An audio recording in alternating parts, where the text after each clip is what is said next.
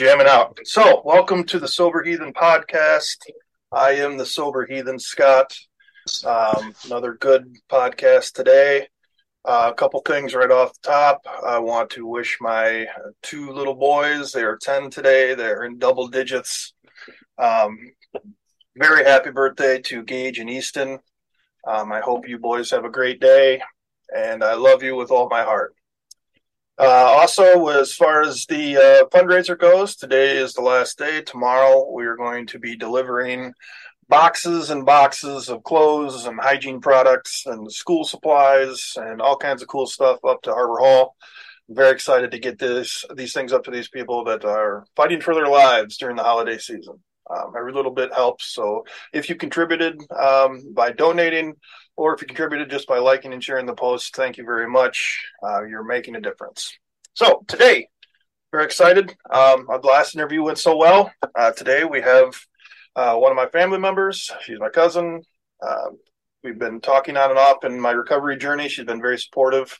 Um, she has a story to tell. I'm very excited to hear the story. Her name is Crystal, and uh, I'm going to just flip it right over to her and let her go crazy with this thing. Crystal, welcome. Thank you. Hi. Um, thanks for having me. Um, I'm really proud of you for your journey. It's been it's been great to watch, and I'm rooting for you all the way.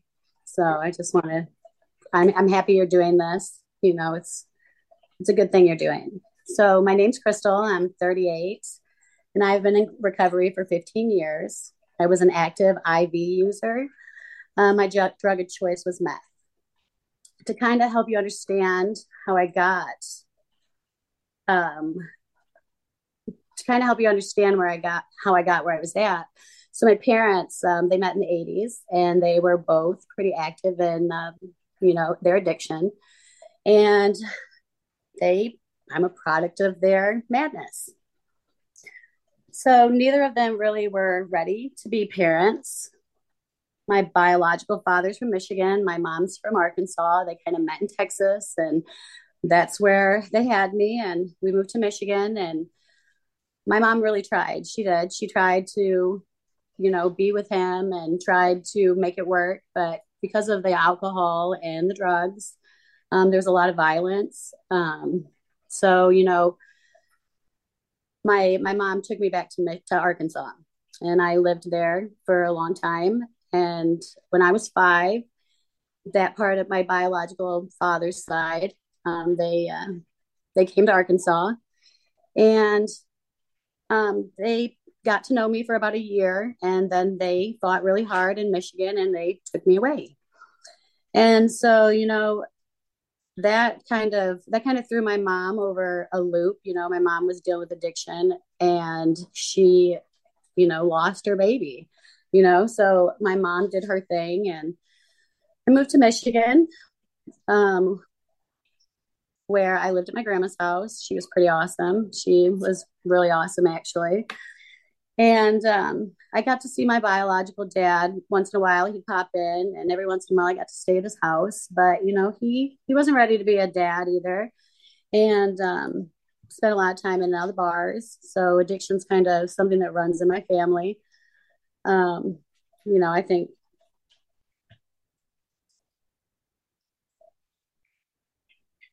Sorry, I'm really, really nervous. I'm really nervous. So um doing great. Doing great. So, you know, when they when they took me away from my mom, I still got to go visit her occasionally and um mostly I stayed with grandparents on both sides, you know, with my parents and when when I met my when I met my biological father, um, you know, he was really different. He long hair, biker clothes all the time, wearing black, and being from the South, you know, men here clean shaven, and well, right now beards are in. But you know, back back in the '90s, in the early '90s, and the late '80s, you know, it was a totally different world here than what it what it was there, and so the adjust, adjustment just to him was really hard for me. And you know, I was yanked from my mom to people I really didn't know. So I was only I was only five, and you know I have four kids, and I can imagine I can imagine that happened to my 14 year old. So I think that at that moment was when I became damaged. Was at that moment that they they took me away from the only thing that I knew. But when I when I lived in Michigan, my granny, you know, I said she was amazing, and I, I lived there with her. But sometimes he would take me to his house, and on a few occasions, um, he molested me. And you know, I told my mom, and when I told my mom, because I got one visit with her after that, and I told her about it, and that was the last visit. She uh, took me to the to the health department here, and they confirmed, oh yes, absolutely, this happened, and I had a really bad infection. So my mom had no choice but to send me back. You know, the friend of the court are no friend at all, and so you know, um, I had to go back. My grandma, you know, she I think my grandma always knew that, yeah, that most certainly happened. But for the next few months, I had CPS workers in and out of in and out of my grandma's house. They were taking me in and out of doctors' offices. And, you know, because of the big court, there was a huge court battle and everything over me. And um, so, because of all of that, they said that my mom either brainwashed me to say that but, but there was clear evidence. So they said, well, it must have happened while you were with her. And so that was the last time I seen my mom. And so, you know, that, you know, your mom is supposed to be, you know, your protector. And my mom wasn't perfect, you know, but, you know, she was my mom.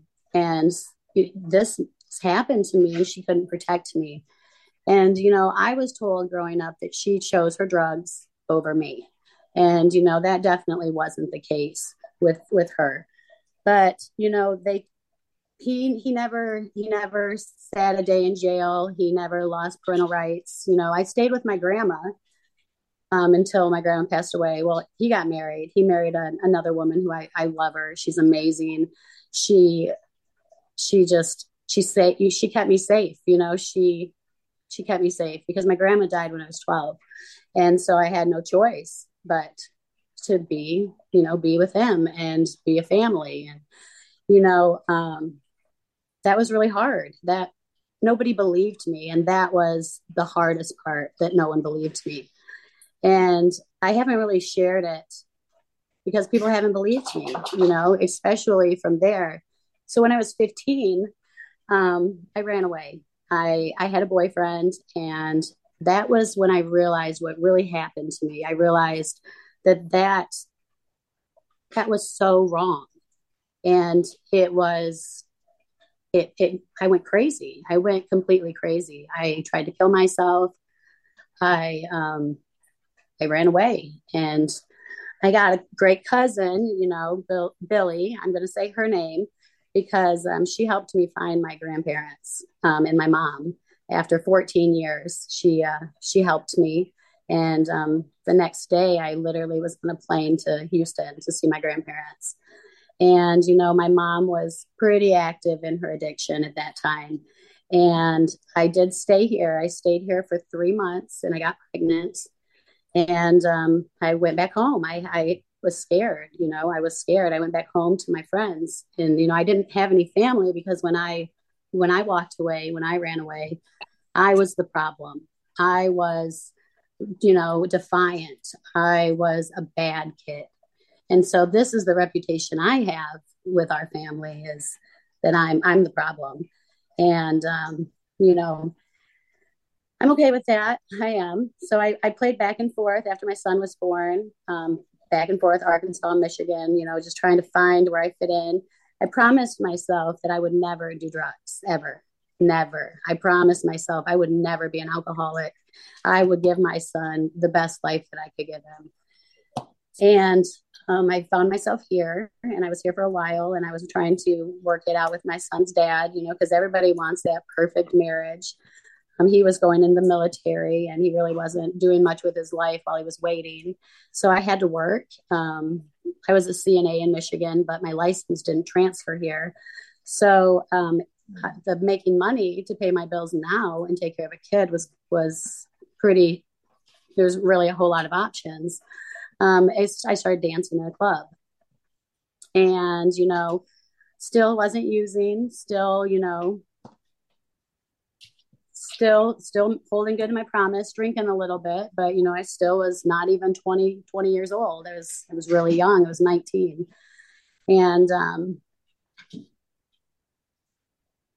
you know dancing is there's a lot of women in there that have been through sexual you know trauma. And so i i could relate to those women. But it was like reliving my trauma every single time i got on the stage but the money was really good and i could give my son the things he needed. I wanted to be a nurse and you know i don't have anybody to help me pay for that. You know i didn't have anybody to help me at all. And i i had a friend and she was like hey i got this little pill and it will i promise you you won't you will you'll feel great. So in my mind i'm like oh it's a pill. You know i'm going to be fine because it's a pill and she told me, um, she explained the pill to me that they used to be used for people who have PTSD when they came back from Vietnam. And she gave me this whole history on this pill before she gave it to me. And I'm like, oh, well, you know, that's not drugs.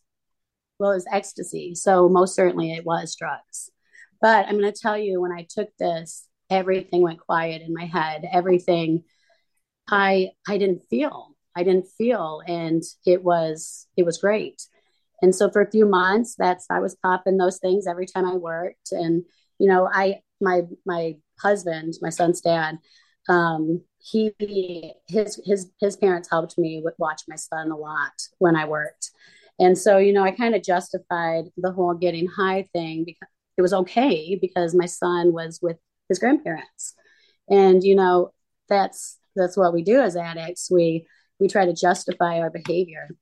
And um, so one one night I worked and I went to pick him up the next day, and and I had a big fight with my mom and found out a bunch of bad stuff about her, and it was just it felt like everything they told me about my mom was just all true, and it was so it was such it was so hard that she couldn't love me enough to be be straight. And you know i wasn't sleeping very well. You know, I was this pretty much a single mom. My my ex husband was gone and basic, and um, I had, a, an accident. I had a car accident. My son. Um, I hit a culvert and I flipped four times. I was thrown 76 feet. I was stuck out my sunroof and he was in um he was in a car seat, but it wasn't the right size for him. You know, I was 20 years old. I had no idea. Um, I had him in the front seat, you know, I didn't, you know, I was, I was young and, you know, we make mistakes. Um, but my, my son was also blown, he was also thrown out of the car. Um, he had swelling in his brain. They um, sent him to our children's hospital. Um, I don't really remember being in the hospital at all for myself. Um, I was there overnight and I was pretty broke. I was pretty broken. Um, really, they had me drugged up pretty good, but I just they everyone kept telling me I just kept saying I have to go to Jameson. I just have to go be with him. And um, I spent I spent five days laying on this couch watching these numbers go up and down and watching the swelling and you know this the smell in the room it's just it's a haunting smell and it's it's just you know it's it's really hard and um when he, when four days of him being in a coma they had him in a coma, you know, medically induced a coma, try to make the swelling go down. And um,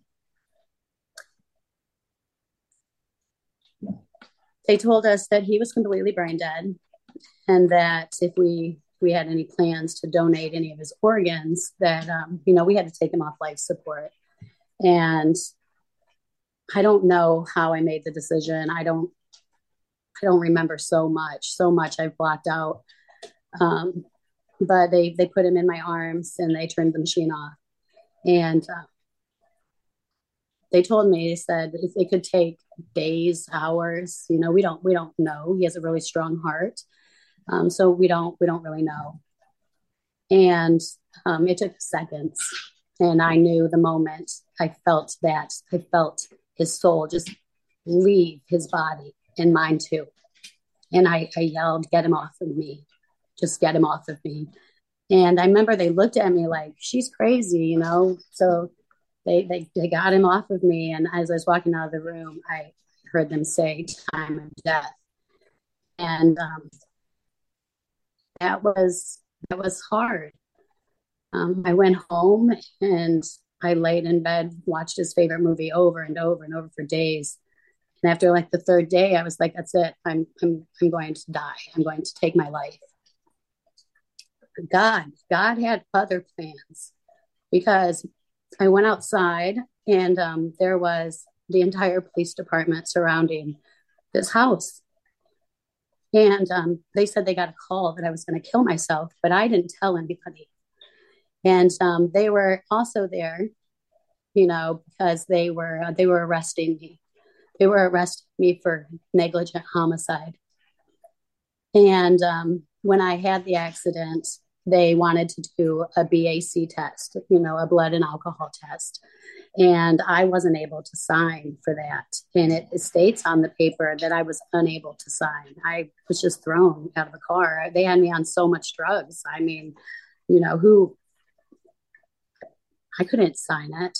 So because of the the refusal, I've got a DUI.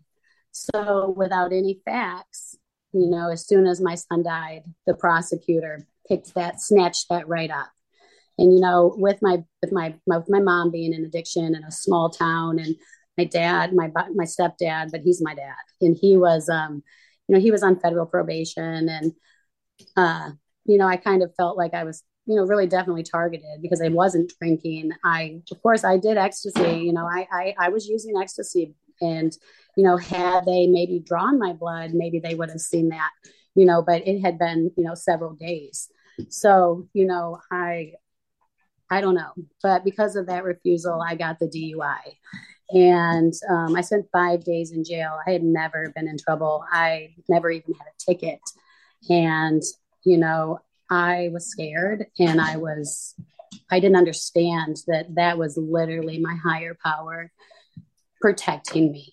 And I didn't know because I didn't believe in God did not believe in God, did not. How could there be a God with all these bad things that happened? How could there? And that's the way I lived my life. And um, I spent five days and I, they let me bond out. I got bonded out and um, I immediately went to the first drug house that I knew.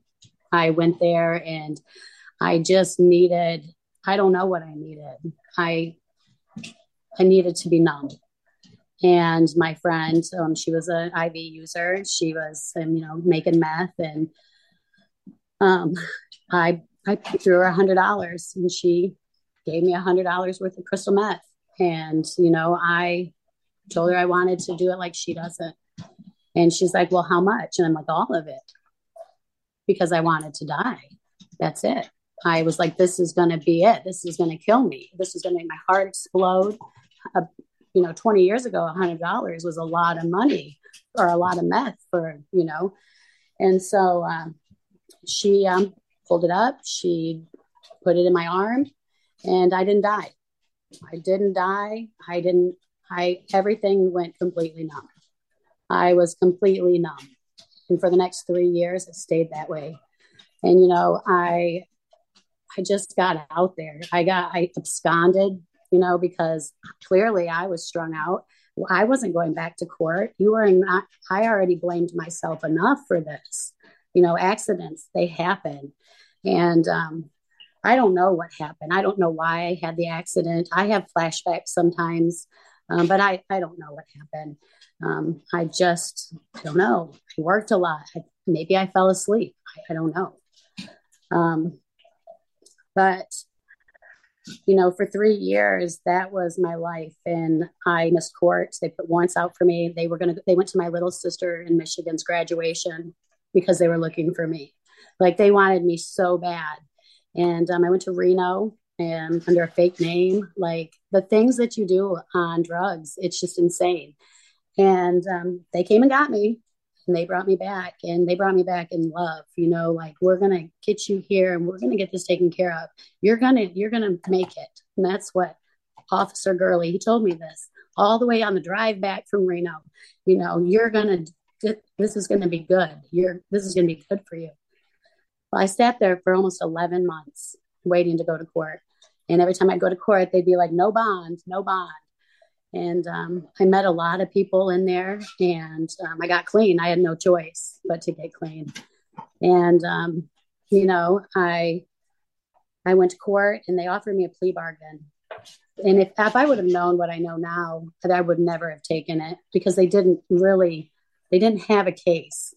And um, I, but I so young, and I didn't have. I had a public defender, and you know, a reputation now and so they offered me 10 years probation and a $10,000 fine.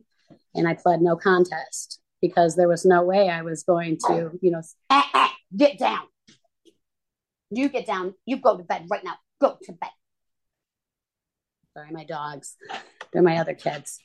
And so um, I, I pled no contest and um, I'm a felon. I'm a felon for um, for manslaughter.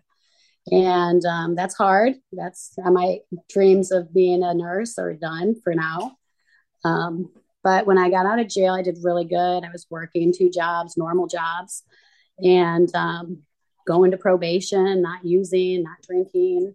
I actually was dating a cop and, you know, just doing good. And then he dumped me. And um, that was the first time I ever got dumped. And it I was already so vulnerable. And um, I met up with one of my old friends and started using again. And I moved away again. And I, I, I didn't let myself get out there to the point of running away to Reno um, because I went to probation. I never want to go back to jail again. That was awful. You know, that's terrible.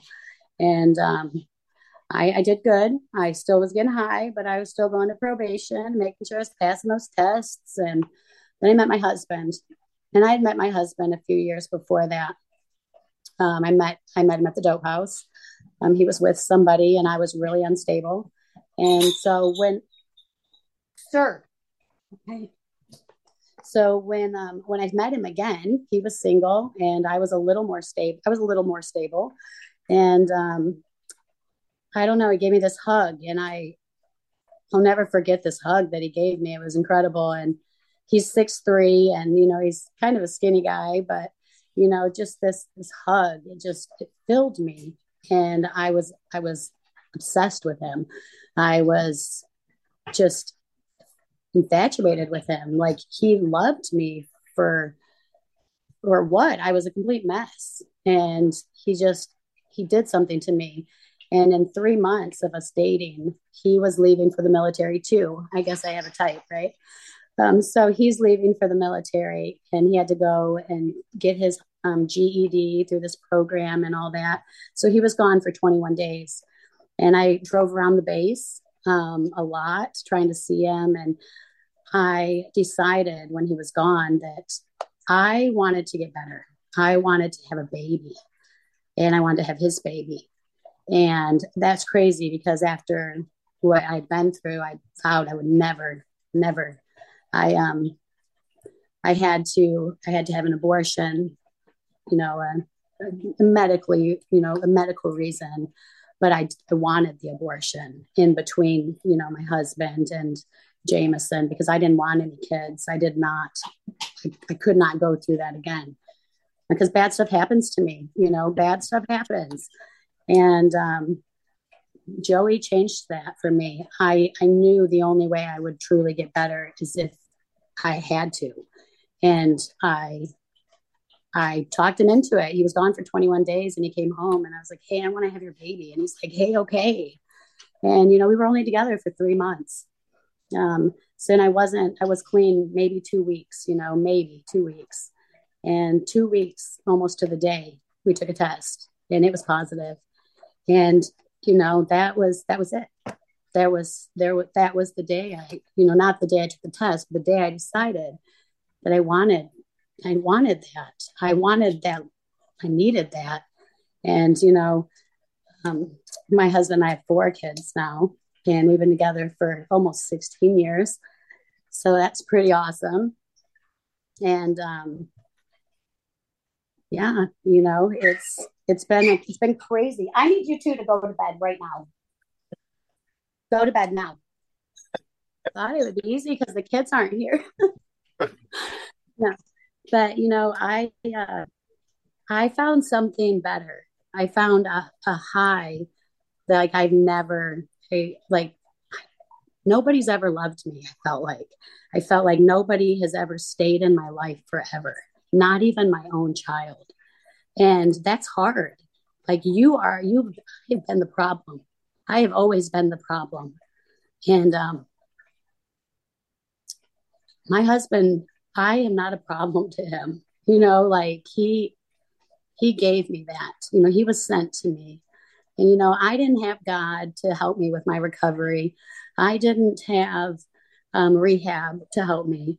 I had me, you know. And so when you when people say that, well, you know, some you're you're divided. That some people say that addiction is a choice, and then some people say, you know, it's not a choice. And it was my choice to pick those drugs up. It was my choice to put that pill in my mouth.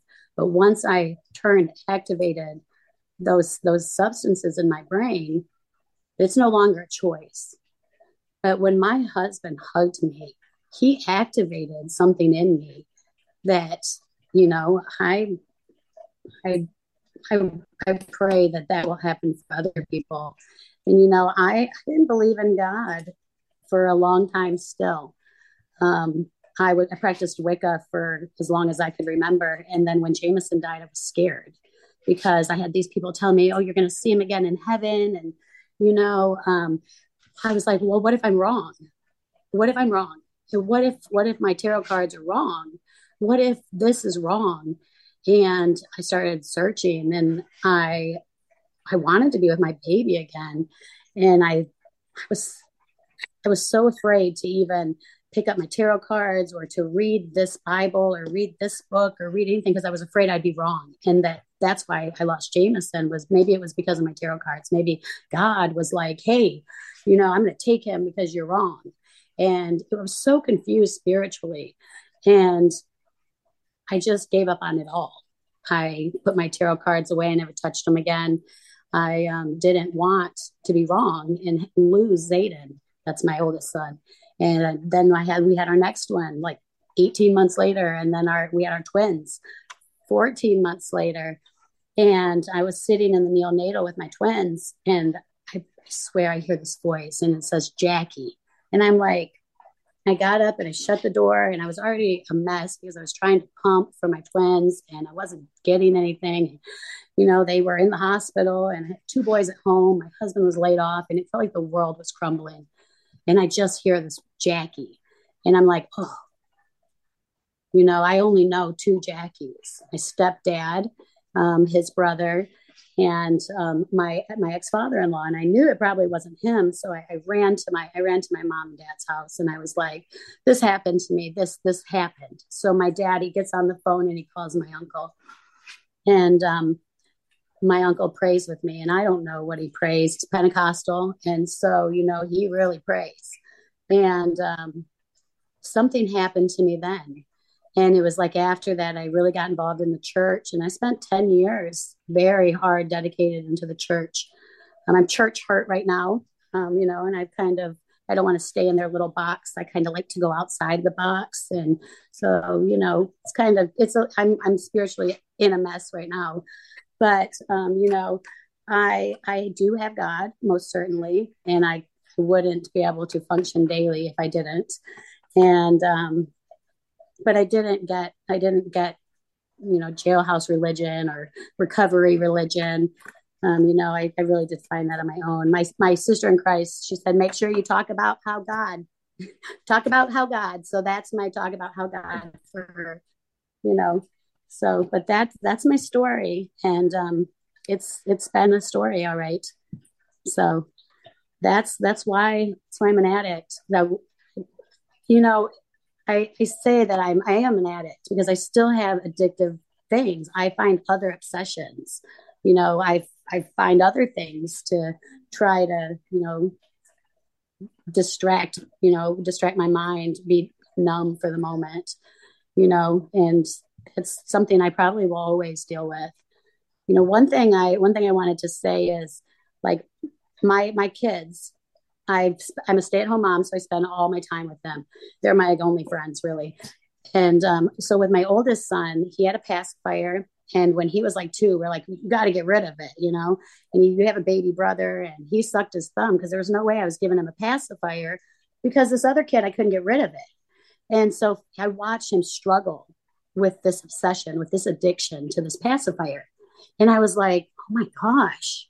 I was like, this is a real thing. Like at an infant, he was one, two years old and he was addicted to this thing.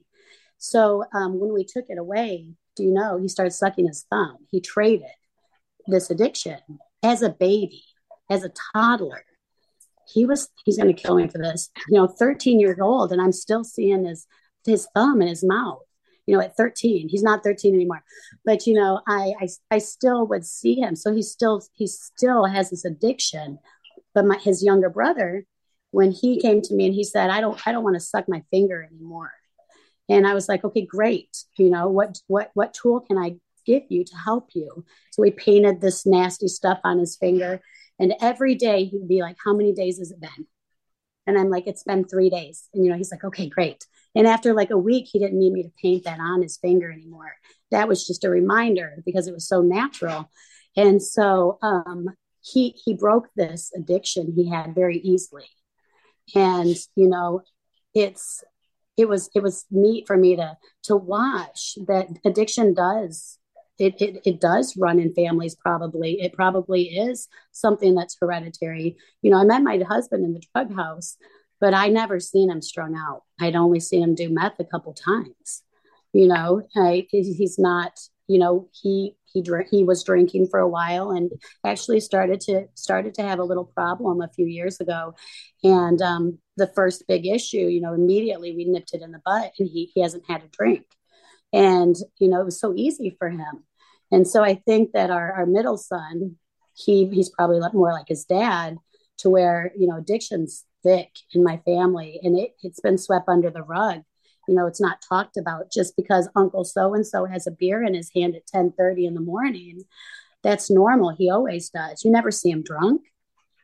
You know these functional alcoholics they they you know if i'm sure if I'm, I don't even know because you know I ran away from home. I don't I don't know a lot of my family history, but I definitely remember a lot of my uncles with beers in their hands in the morning, and you know, and my it's, crazy.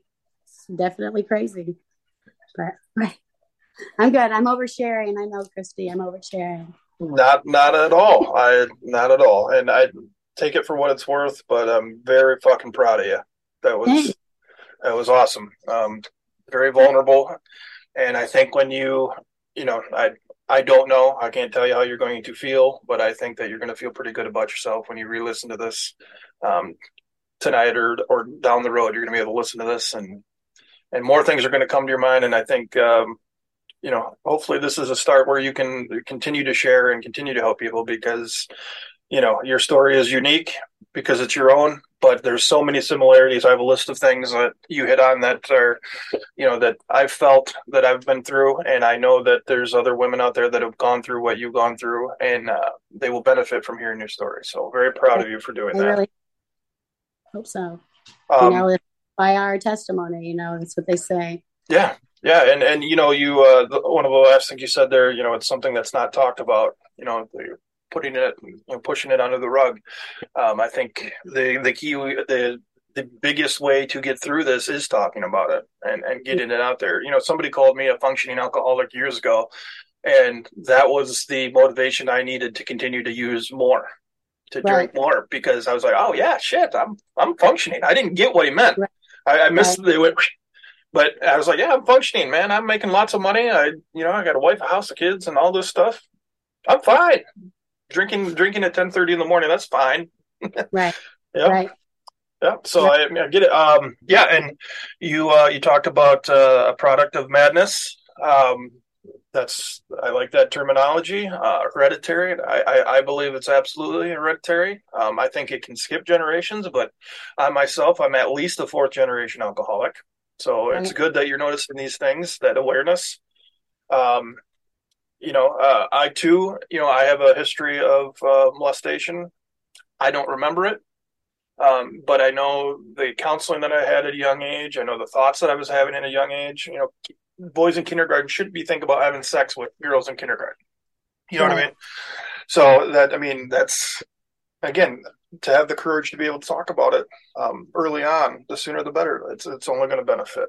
Um, it's that's that's one of the hard things for me because you know I I I still see my my abuser being praised and you know I see him posing with other little girls because you know he looks like a celebrity and you know it just it makes me sick. It makes me uh, you know I just it's it's a hard it's very hard. It's it's very hard.